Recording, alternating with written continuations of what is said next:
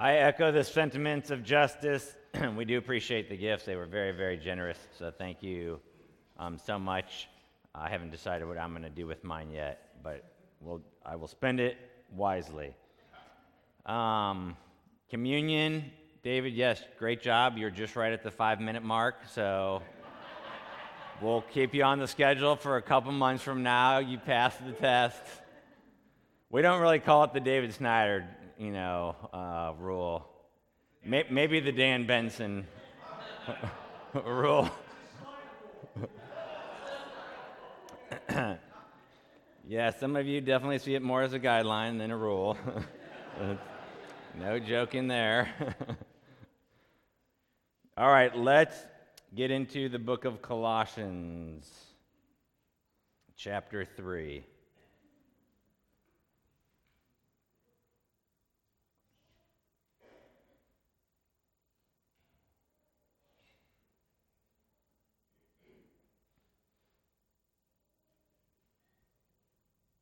Starting in verse 5 Put to death, therefore, whatever is earthly in you sexual immorality, impurity, passion, evil desire, and covetousness, which is idolatry. On account of these, the wrath of God is coming. In these two you once walked when you were living in them, but now you must put them all away anger, wrath, malice, slander, and obscene talk from your mouth. Do not lie to one another, seeing that you have put off the old self with its practices and have put on the new self, which is being renewed in knowledge after the image of its creator. Let's pray. Father, you are a good God to us, and we thank you that we're pr- privileged to be here to sing your praises, um, to talk to one another about how amazing you are, to tell the unbelieving world how gracious you are and that you are a God that saves. Lord, we want to be a people that hear from you and then listen and obey. And so we pray that would be true of us today. We pray, God, that you would continue your work in us.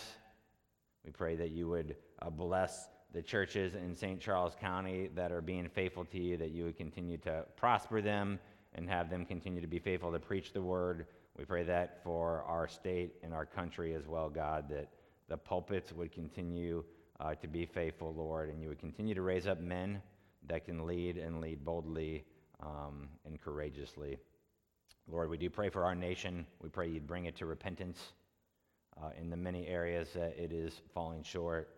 Um, you say that judgment begins with the household of God, and so may we make sure that, that our own house, our own church is in order, Lord. Um, and then, God, we pray you be gracious uh, to this nation and, and have revival to come. True revival where lives are changed. As we look into your word today, God, um, open our eyes, um, clear away anything that is not of you, and um, remove anything from our lives. Bring it to our attention today, God, so that we might walk more in accordance with your word. And we pray this in Jesus' name. Amen. Um, there is a, a French sociologist uh, that is somewhat well known if you deal with religious studies topics, and his name's Emile Durkheim. And um, he is known for a few things, but one of the things he's uh, known for is bringing about the concept when you study religion of looking at the sacred versus the secular. And so he kind of brought that distinction to religion. And when I say religion, I'm not just talking Christianity. Um, my bachelor's degree was in religious studies, and so we just looked at religion from all different aspects and points of view. Mostly a huge waste of time, um, but I had to d- get a degree in something, and that's what I thought the Lord was calling me to do. Uh, so I got my degree in, in uh, religious studies. The Lord did use it because I learned many things about Hinduism and Buddhism and uh, Islam that I was able to, and still am able to share when I talk to people of those uh, religious faiths. But we also just examined religion from so many different aspects, some of it just totally um, stupid, um, to be quite honest. And the thing that probably irked me the most was that um, my peers and my teachers, many of them unbelievers, basically like putting the concept of religion on a table and trying to examine religion and how people have religious beliefs and basically feeling superior to them um, because it was almost like, oh, we can understand why they believe certain things and why they do certain things. And, and anyway, um, but here's the thing when we talk about um, this concept of the sacred versus the secular, in one sense, there's truth to that. Because if you think about the Old Testament, like there were certain things when it came to the temple and the tabernacle that were considered sacred. They had the sacred vessels, the sacred uh, utensils, and different things like that. Um, so there is that idea that there's a sacred versus the secular. But I think what happens if we're not careful is we, we consider that a complete dividing wall. And so people end up saying, you know, what happens out there has no bearing on what happens in here in the church, and then what happens here in the church has no bearing what happens out there. So it's like there's this sacred and secular divide, and that's where I think you can get completely off by seeing that divide because what happens in here, I hope very much so, has huge bearing on what's going on out there. Why? Because we're the salt and the light, right? And what happens out there should very much have bearing on us because we're supposed to be the salt and the light. And so, as whatever we see the culture floating amiss and going off course, like we're called to be there to help right that ship. We're supposed to be the salt and the light. So I think it's important um, for you to know, as believers, how the culture tries to influence us. Do you think that's important? And so the only way for, uh, for that to occur is for me to talk about it whether it's in a life group or uh, a men's Bible study or from here at the pulpit. So I think certain things are important for you guys to realize that the, the culture is trying to weave a narrative. And so things like when you search uh, for the term pregnancy on Google, don't do it right now. but if you just search that one word on Google, the first hit is Planned Parenthood. I think that's important for you guys to know things like that, to realize that, that even a search engine has an agenda. That is not by accident. So, uh, one of the things they always um, emphasized uh, to us um, at seminary, um, and I, I, went to um, a good seminary, at the time it was good, um, was that that your sermon um, needs to make sure it's applicable to the people and the things that they're dealing with in the current situation. And I did appreciate that emphasis. And they also emphasized, maybe to a lesser degree, that it should be timeless. So if you ever read a sermon from, let's say, 50 or 100 years ago, um, maybe you've read a sermon from Charles Spurgeon, like that, those sermons you can still be edified from, they can still feed you, that you can still um, be blessed by that. Why? Because God's word is timeless, and so what he's what Spurgeon and other pastors are doing, if they're doing it properly, is they're exegeting God's word. They're saying, here's what the word says, um, and here's what it means. And then also, though, what you'll see sometimes is he might mention a certain, use some illustration or have some application, and you're like, I have no clue what he's talking about. Why? Because he was speaking for his people at that time for a particular thing that was going on. That uh, 75 years later, might not be something that we deal with. Might be uh, something that was going on at the time that he felt like he, he needed to address. But again, that sermon can be timeless if it's done properly and the word is uh, exegeted accurately, and so that we can still be blessed from it today. Maybe some of the examples or things kind of go over our head or we're not sure about it. Um, but it is important for the pastor to take the word and then make the application. That is actually not a universal belief held by conservative Christians, sadly. Um, there's a philosophy by some that it is not the pastor's job to actually apply the message of the word. So um, they would see his role as just telling you what the text says, but then not taking it to the next text and the next step and saying, here's how it applies to your life. Um, in fact, some seminaries uh, would argue for that approach. So he's supposed to merely expose the truth to the hearers, and then the Holy Spirit applies it to their lives. Well, I don't see it as an either or. you know, like the Lord is using me, um, prayerfully, hopefully, by the Spirit to, to take the word and the application that I'm telling you that it means, and then using it to wash you with his word and apply it to your lives. So I would say that that is an unscriptural uh, philosophy. But that is why at times you go, if you ever visit a different church, um, some churches won't address anything that's going on in the culture. They don't. And sometimes you'll just hear a sermon, and it can be, I mean, it can be solid, legit, great, but no application. And I don't know about you, but um, I can be pretty dense uh, in my own head and, and pretty hard hearted in my own heart at times. And so I can hear something great on you know an academic level or a couple levels you know understanding what the word says but then i need you know i need the the hammer to be pounded a little bit harder on my heart and told how how does it apply to me and if you just think of some of the biblical examples that we have uh, you know john the baptist you know he, he called them a generation of vipers I mean, he didn't, he didn't hold back. He wasn't like, I'm going to pray that the Holy Spirit lets them know that they're a generation of vipers. Uh, Jesus was pretty straightforward with the Pharisees whitewashed tombs. And the Apostle Paul, he didn't mince words when he called the Galatians, you foolish Galatians. Right? And then Isaiah 58, he's commanded to show my people in Israel their transgressions. Well, that's part of the application is being blunt and forthright with the word that's given and calling people to account for their sins and calling people to repentance. So, the, the tenor of Scripture, even when you look at it, um, is that God's word's not merely to be understood or explained, it's supposed to be applied. And the thing for us, as we are looking at killing our sin, is that we, we don't have two lives. Or maybe I should say we shouldn't have two lives.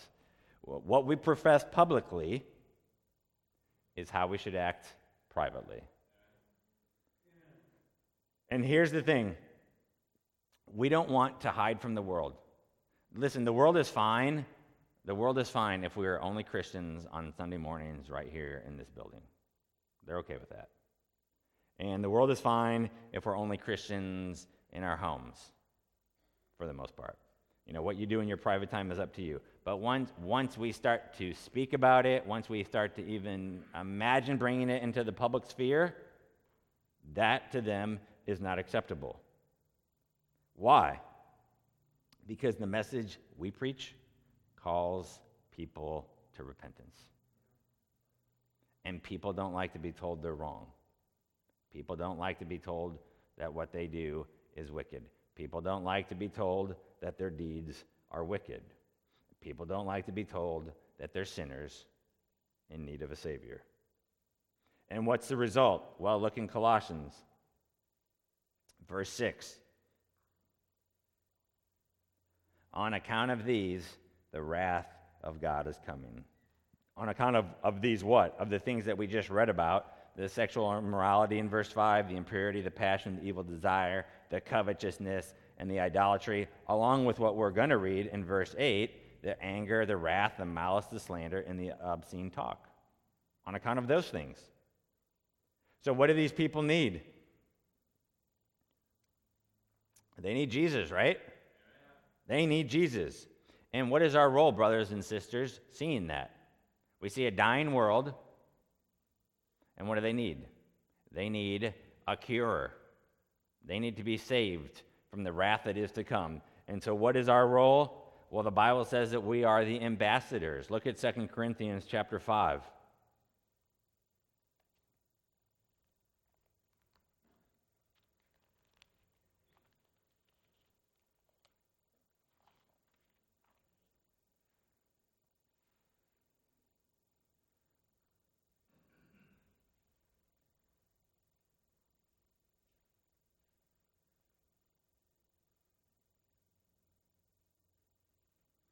It says in verse 17, Therefore, if anyone is in Christ, he is a new creation. Isn't that an amazing thing? that we're new creations? And who does that? I mean, it's all God, right? Because we're dead. So he makes the dead alive, he regenerates. Going on, the old has passed away. Behold, the new has come. All this is from God, who through Christ reconciled us to himself and gave us the ministry of reconciliation. So notice what he does. He reconciles to us through uh, back to himself through Christ. And then when he sa- what does he say? Hey, I want to use you to do the same for others. That's what it's saying. All this is from God, who through Christ reconciled to himself and gave us the ministry of reconciliation. That is, in Christ, God was reconciling the world to himself, not counting their trespasses against them, and entrusting to us the message of reconciliation. And then there, here's his conclusion. Therefore, verse 20, we are ambassadors for Christ. And then here's his commentary on that. We're the ambassadors, God making his appeal through us.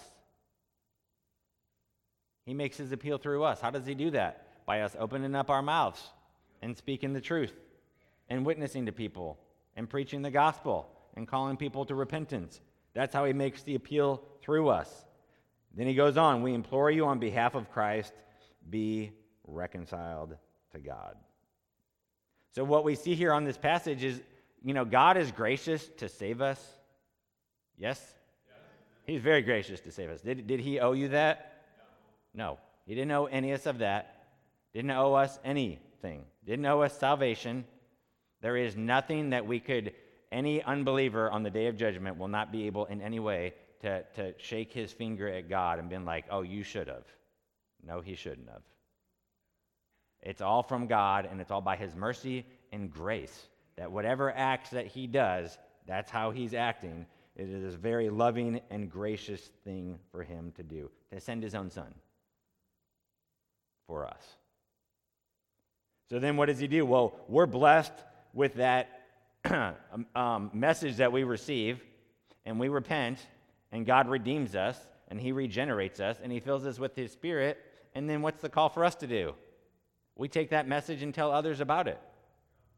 Most people, probably the vast majority, I don't know what the percentages might be, but it's very high. Most people, guess what, got saved by hearing someone else.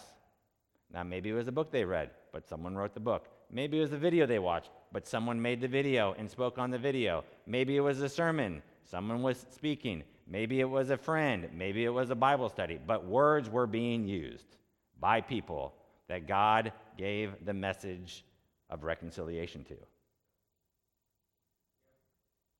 Okay? Yes, is there, are, are there those stories, and we hear from the Gideons at times, right? The, the Bible is placed in the hotel and someone comes and reads it, right? Even then, someone had to place the Bible there.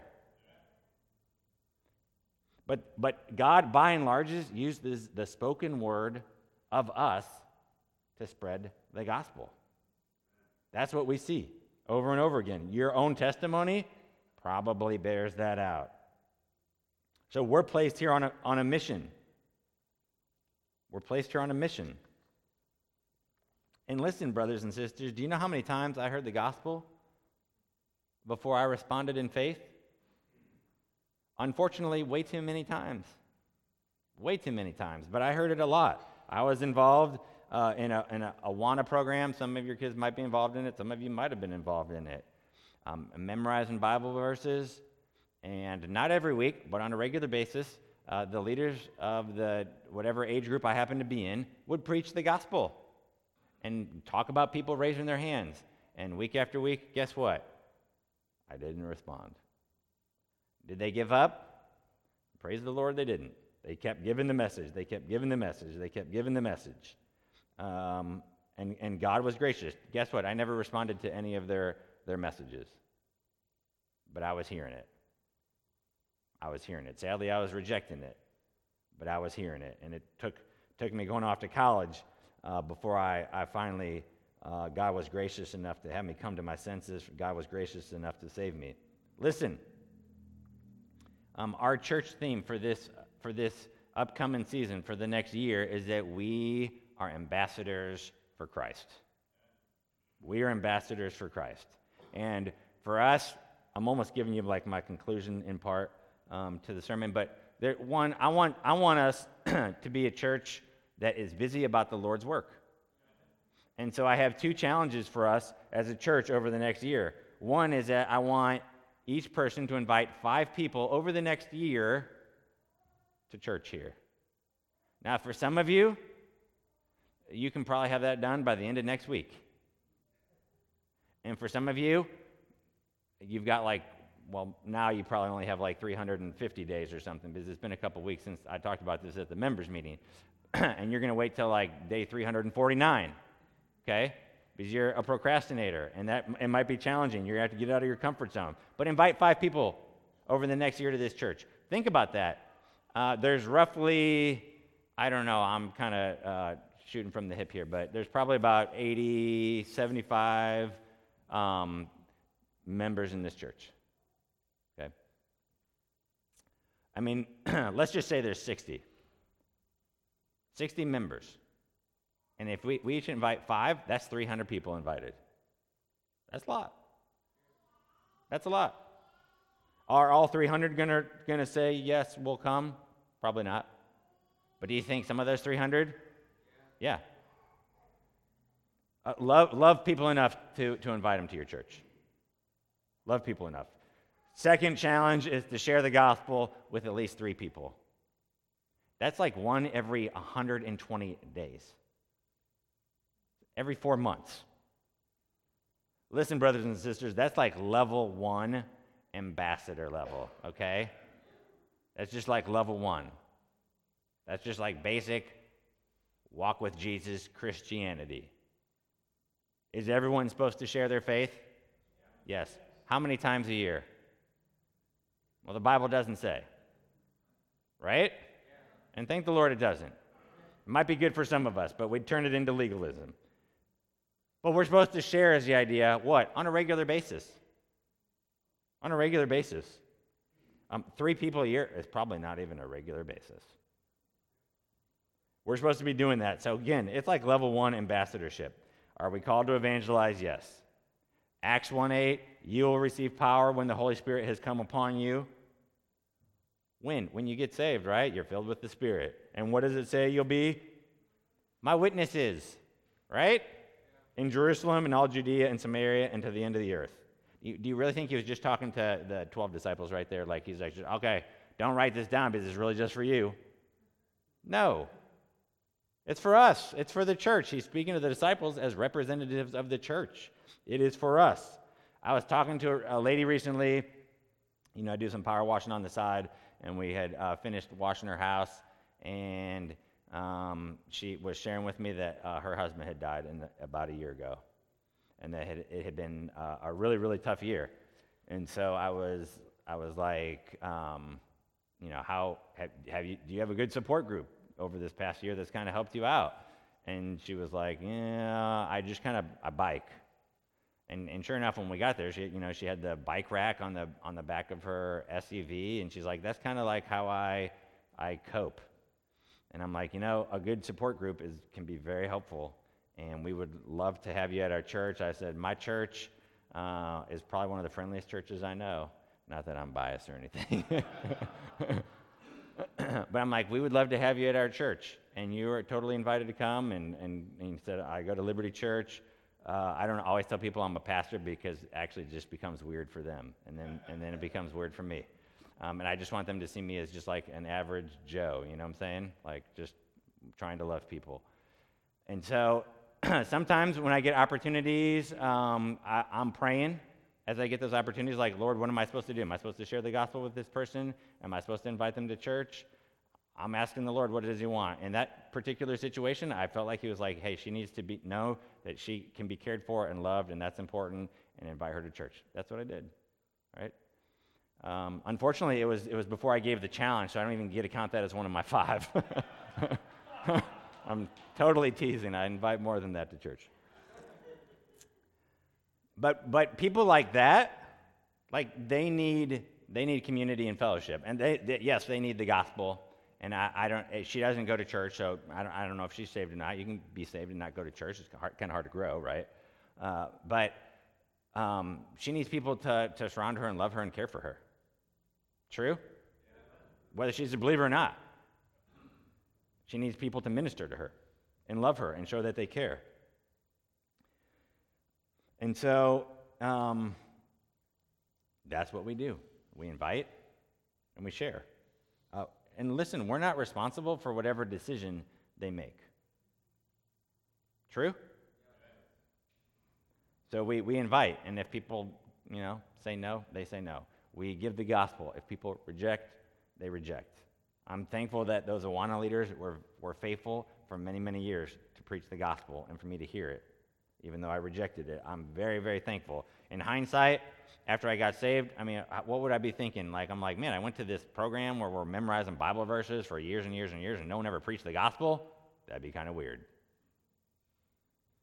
So it's, yeah, and let's make it one step further. How, how weird is it if, if you have people in your life and you're a, a, a Bible believing uh, Christian and they don't ever hear the gospel from you? No, they should be hearing it. They should be seeing it, but they need to be hearing it. Faith comes from hearing, Romans talks about. Well, one of the things we want to make sure we do if we're going to be ambassadors is we want to make sure we're good ambassadors. I'd say we actually want to make sure we're excellent ambassadors. God wants us to have excellence in everything. Look back at, at Colossians 3 because we're being told by God's Spirit further things that we must put away in our lives.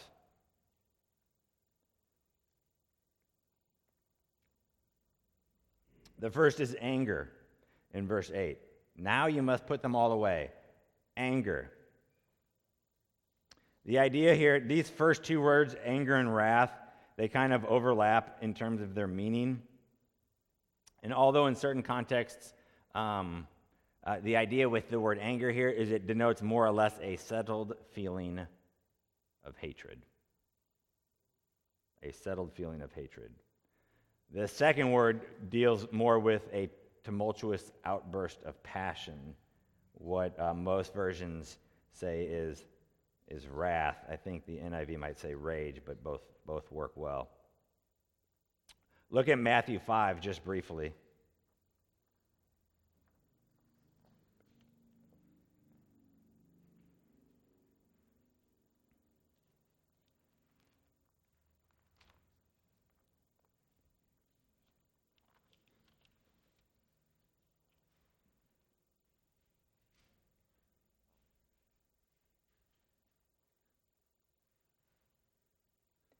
Verse 21, Matthew 5.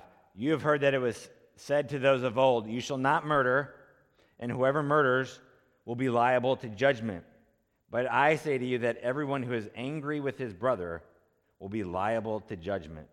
Whoever insults his brother will be liable to the council, and whoever says, You fool, will be liable to the hell of fire. Most, the vast majority of the anger we have, and we're probably going to look at the Ephesians passage at some point, but the vast majority of anger that, that people have is unrighteous anger.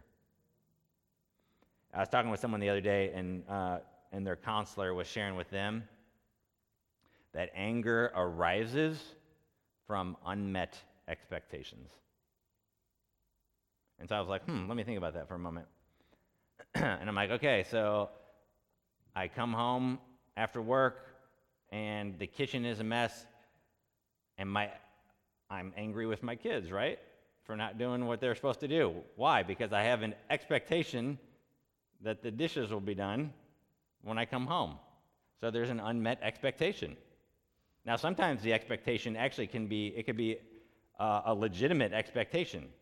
Like if, if I've asked my kids to do something, they're not doing it, I mean, it's legitimate for me to ask them to do certain things. I don't normally pick on my kids that much, so every 10 sermons or so. and they always do the dishes, so I'm, I'm picking something that is never a struggle for them. so, but sometimes we can have expectations of our kids, of our spouse, of our coworkers that probably are not legitimate. Um, but unmixed, I, but I thought that was at least helpful, like, some, and I, because I started examining things in my life, like, well, hey, what kind of gets me angry? And I'm like, okay, yeah, I had an expectation, whether it's right or wrong, whether it's fair or not, and the expectation wasn't met. And then I get mad. But here, I mean, Jesus is saying uh, everyone who is angry with his brother will be liable to judgment. I, I mean, it, anger is a serious thing. It's a serious thing that has to be dealt with. Jonathan Edwards, third president of Princeton, uh, America's greatest thinker. He had a daughter with uh, just an ungovernable temper. And a young man fell in love with his daughter and sought her hand in marriage. You can't have her, Jonathan Edwards said. But I love her, the young man replied. You can't have her, said Edwards.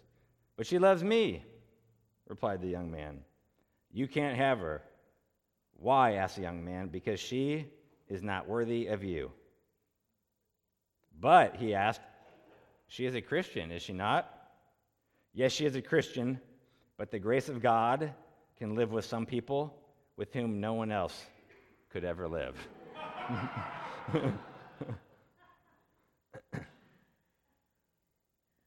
Listen, though, for real, if you have an anger problem, guess what? Then you have a marriage problem because you bring that into marriage. And if you're married and have an anger problem, I mean, then you have that marriage problem. If you have an anger problem and you're going to get married, then you're going to bring that into your marriage. You have to deal with anger because it doesn't just affect you, it affects those around you. So you need to repent of that anger, seek help. Some people legitimately have like anger problems, and it's deep seated.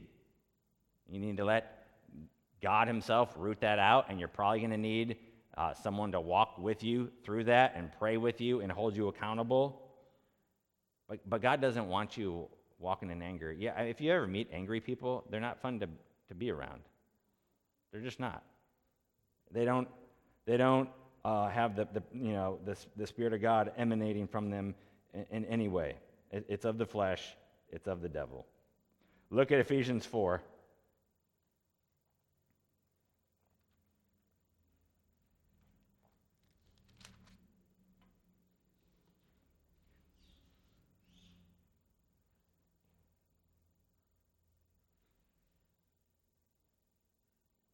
Ephesians 4, verse 26. Be angry and do not sin. Okay, so we see there that, I mean, it's possible to be angry, to have a, a righteous anger. Again, I would say the vast majority of our anger is unrighteous, but it's possible. Okay, so be angry and do not sin. Do not let the sun go down on your anger, and give no opportunity to the devil. Listen, anger says to the devil, Come on in. So you're walking in anger, you're having an anger, you're just, it's like you're extending an invitation to the devil to come on in. You're extending him an, an invitation to get involved with that situation. Don't do it. Don't do it. Shut that door of anger quick.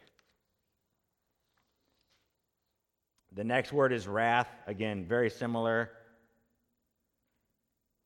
It denotes a passionate outburst of anger.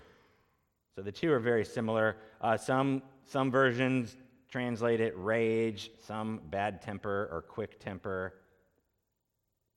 Listen, the manifestation of anger and rage in the Old, Old, Old Testament is primarily the right of the sovereign and holy God that we serve. Such behavior, when, when we start thinking that we, we have a right to be angry, we end up usurping the role that God has given us, and we're trying to take on divine rights. God talks about being angry in the Old Testament, and guess what? He can be, because he's holy and pure. A lot of times people want to, to separate the wrath from, from who God is instead of understanding that it's an attribute of who he is. Our wrath is an unrighteous anger, but listen, when you look at God's wrath, it's actually linked to guess what attribute? His holiness. His holiness. So what does he what does he get angry? Not not when things don't go his way, not when he doesn't get what he wants. He gets angry what when when there's sin. When there's sin, and when when the sin, uh, you know, comes against him or comes against his people. So God's wrath is linked to his holiness. The word wrath it's used like a curse word in some churches, like it's never spoken. But you can't really talk about God's holiness without talking about his wrath. So, oftentimes, what happens is, is the wrath is viewed in terms of, of like the Greek gods, where it's a, you know, a capricious or it's a selfish anger. Um, the scriptural notion of God's wrath runs in quite the opposite direction. It depicts the necessary reaction, listen to me, the necessary reaction of a personal God to any violation of his character or will. I'll say it again. So it's tied directly to his holiness, and it depicts the necessary reaction of a personal God to any violation of his character or will. Now, think back in Colossians at the very beginning, in, in, verse 2 of chapter 1. I want you to see what it says. So look back in Colossians for a moment, chapter 1. Look what he says to them. So, Paul, an apostle of Christ Jesus by the will of God, and Timothy, our brother, to the saints and faithful brothers in Christ at Colossae. The saints, you could translate holy ones. So, this warning about God's wrath is directed to God's holy ones. Now, here's the thing God's true people are guaranteed deliverance from wrath. Amen? If you're a believer, do you have to fear the wrath to come? You don't. Why? Because the wrath won't be poured out upon you. So 1 Thessalonians 5 talks about it, Romans 5 talks about it. But why then are we repeatedly warned that persistent sinful behavior will bring God's wrath? Because guess what, brothers and sisters? He might actually be talking about you. And he's giving you a warning that if you walk in ways that are contrary to who God is, then you actually might not be one of his. So, yes, he's talking to the holy ones, the entire church, but was it possible that within the church there were unholy ones? Yes. So, when you hear the word, these, these warnings and these pronouncements, you need to search your own heart and make sure wow, is this word for me? What is, what is it need, how does it apply to me? What is the Lord trying to speak to, to me regarding these things? And not just discard it and be like, oh, I'm okay, I'm okay. No, maybe the Lord's trying to get your attention on something. So these warning verses are designed to encourage God's people to engage seriously and passionately in the process of ridding ourselves of the attitudes and lifestyles characteristic of the world. In other words, kill your sin. Kill your sin. Wrath is such a powerful emotion, and anger is such a powerful emotion that really only God can be trusted to exercise it fairly and righteously. That's why we're commanded, Romans 12, verse 19, Beloved, never avenge yourselves, but leave it to what? Yeah, I mean, that's what we would think to God, but it, but it, it, it says, leave it to the wrath of God. Yeah, that means we're leaving it to God, but it actually says we're leaving it to his wrath. Why? Because he knows how much to pour out on each person in the proper amount. I mean, if it was up to us, we'd, we'd be like, you know, like a, a fire hose, just He's pouring it on everyone everywhere. He, but he knows how much. Vengeance is mine, it goes on to say. I will repay. And that's why it says in James 1, starting in verse 19 Know this, my beloved brothers, let every person be quick to hear, slow to speak, and slow to what? Anger. Why? Well, he gives us the why. For the anger of man does not produce the righteousness of God. I mean, James is saying, well, really, I'm saying what James is already saying. What? That, that our anger, the vast majority of the time, is not from God. It's not a righteous anger. The vast majority. The anger of man does not produce the righteousness of God. So we must divest ourselves of it. We must put it to death. We must kill our sin. Let's look at malice.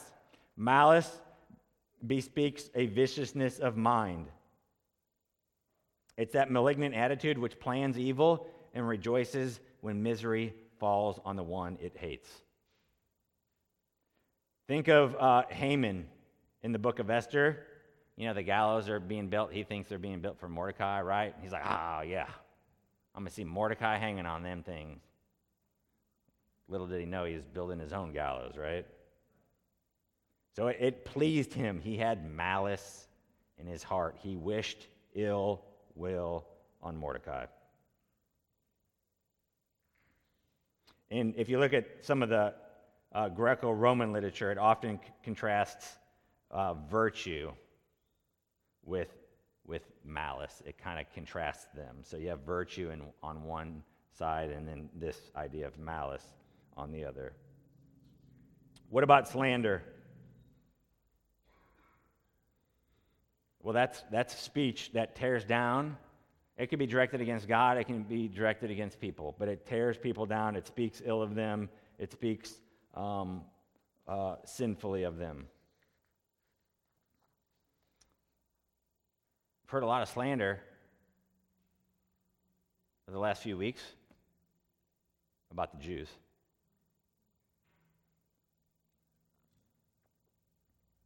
A lot of anti Semitism. Hamas attacked Israel, Israel fights back, and we literally have people calling for the murder of Jews in the U.S. And there's protests and parades where they're chanting it. And, and, and uh, that's wrong. And let me be clear I mean, it wouldn't matter what race or religion a group was, calling for their murder and eradication is sinful and wrong, regardless of who.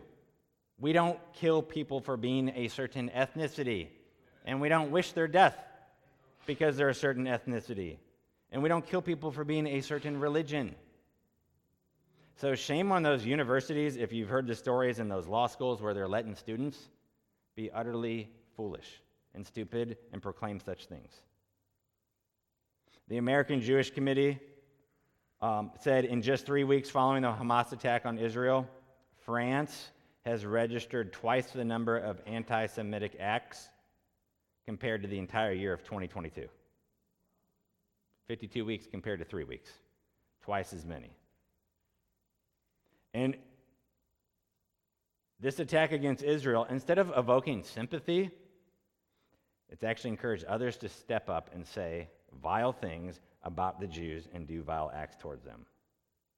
In Paris, people woke up one morning to find stars of David painted on the homes of Jews, reminiscent to what was done leading up to and during the Holocaust, identifying who the Jews were so they could be targeted. That is wicked.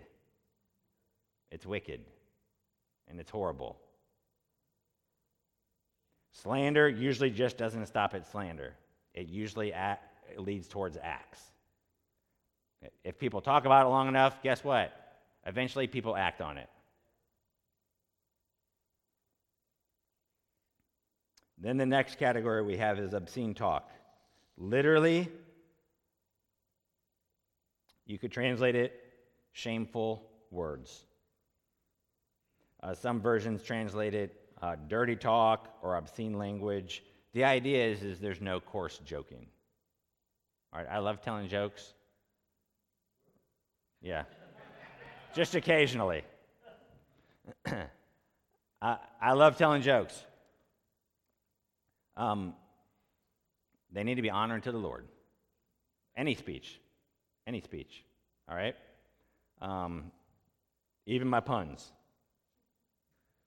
Our speech needs to be honoring to the Lord. Obscene talk is not, foul language is not, curse words are not, shameful words. We're supposed to get rid of them. Kill your sin. If you've got a problem with your mouth, you need to deal with it. We're called to be wise with our words. Listen, brothers and sisters, our words impart life and they impart death. Here's what it says in Proverbs 18:21. Death and life are in the power of the tongue, and those who love it will eat its fruits. Proverbs 18:21.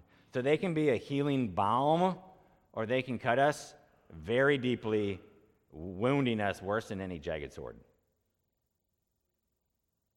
And, and many of us have had some very painful words said to us. And if we're honest, we've said some pretty painful words to other people. Well, let me be clear. One, when we, when we talk about words, we're supposed to be a blessing to our spouse. Yes? We're supposed to be a blessing. So there's no, there's no place for any type of, of, of abusive language in marriages at all. Totally not from God at all. There's no place for that. Completely unacceptable. If you are married, you're supposed to build up. You're supposed to build up, not tear down. So don't take that intimate relationship that God ha- has given you and that you've covenanted with another person with and totally turn it on upside down and mar the image of God by speaking ill towards that person. Don't do that. Same with the family. If you're a, a, a, dad or a mom, you need to be very, very, very, very careful with the words that you use towards your children. Very careful. Because you can do much, much, much damage with your words. That saying, stick, stick, sticks and stones, you know, will break my bones, names will never hurt me. That, that's nice. That might help you a little bit, but not true. Okay? We're supposed to be gracious and kind to our kids. And to be truthful, there's no place for it in the church with other brothers and sisters. Listen, if you can't be a believer enough to have someone sin against you and then walk through that and forgive them, then, then you're immature in the faith. People are going to sin against you. People in this room are going to sin against you. I'm going to sin against you. All right? You're going to sin against me. And I'm going to forgive you. How do I know that? Because I already have many times, okay? no, but for real, I'm going to forgive you. I'm hoping that you're going to forgive me. I'm not perfect. None of us are perfect. We're going to do stupid things. We're going to say stupid things. We're going to do simple things. We're going to say simple things. I'm going to offend you. I'm going to hurt you. Okay? I'm going to try not to. I'm going to try to put these things away as well. And so should you.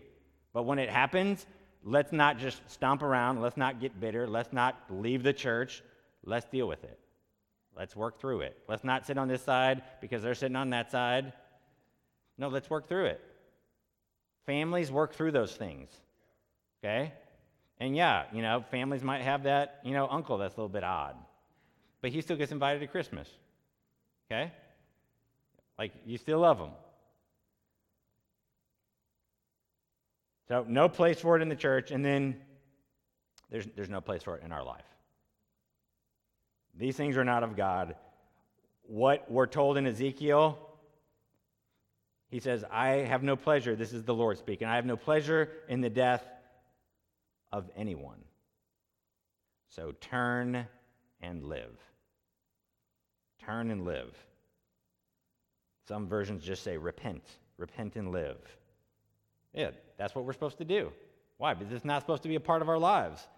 So, verse 8, back in Colossians chapter 3, put them all away. Not just some, but all. And it's interesting in verse 7, it says, In these you too once walked. A lot of times in, in the Greek, you don't have to use uh, personal pronouns I, you, he, she, it, we, you all, they. They're just included in the verb. But that means when it is used, we're supposed to take a little bit more careful note. And in verse 7 here, in these too, uh, you once walked, the you is there. It's like, hey, you, yeah, you did that. That was you. You were walking that way. But, but if you go on, it says, when you were living in them, but now you, it's there again. He didn't have to put it there, but he puts it there. But now you, you must put them all away. Okay, so you were walking like that. You, yeah, you, we're all guilty. But guess what? Now you, yes, all of us, we're the you, need to put them away. The idea is you too once walked, and yes, you too must now continue to put them all away. Get rid of them completely. Why? Because we're supposed to be building the kingdom, and these things don't build the kingdom. We're supposed to be walking in righteousness, and these things don't uh, have us walk in righteousness. They don't serve God's purposes. They don't bring us closer to Christ. They don't bring others closer to Christ. In fact, they do quite the opposite. They tear down the kingdom. You want to be a kingdom builder or a kingdom wrecker? Builder, thank you. So when it comes to sin, we're commanded to put it all away. That's what he says in verse 8 all, not some of it, not part of it, not half of it, not three quarters.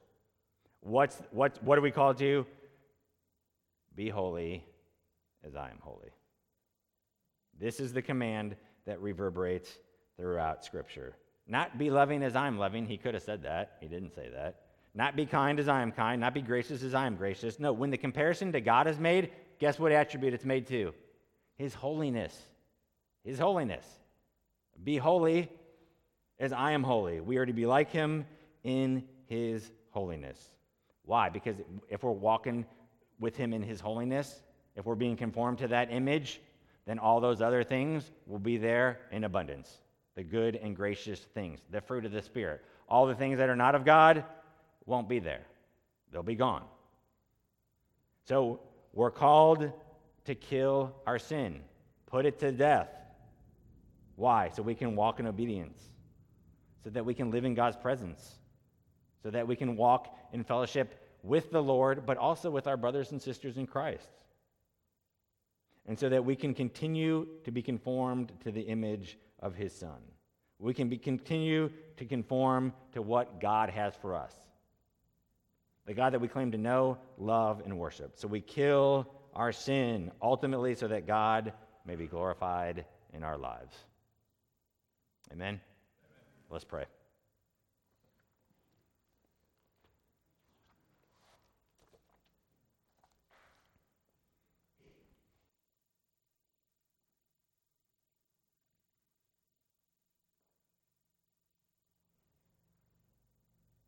Father, we do ask that you would convict us of our sin, maybe areas we don't even know, that you would have opened our eyes today, pointed it out, made it clear, helped us to see it. And now, Lord, may we forsake it, may we put it away, may we put it to death. Give us more of a hunger and more of a thirst for righteousness. Remove the sinful cravings that we have for fleshly things. May we put them to death. May we live for you.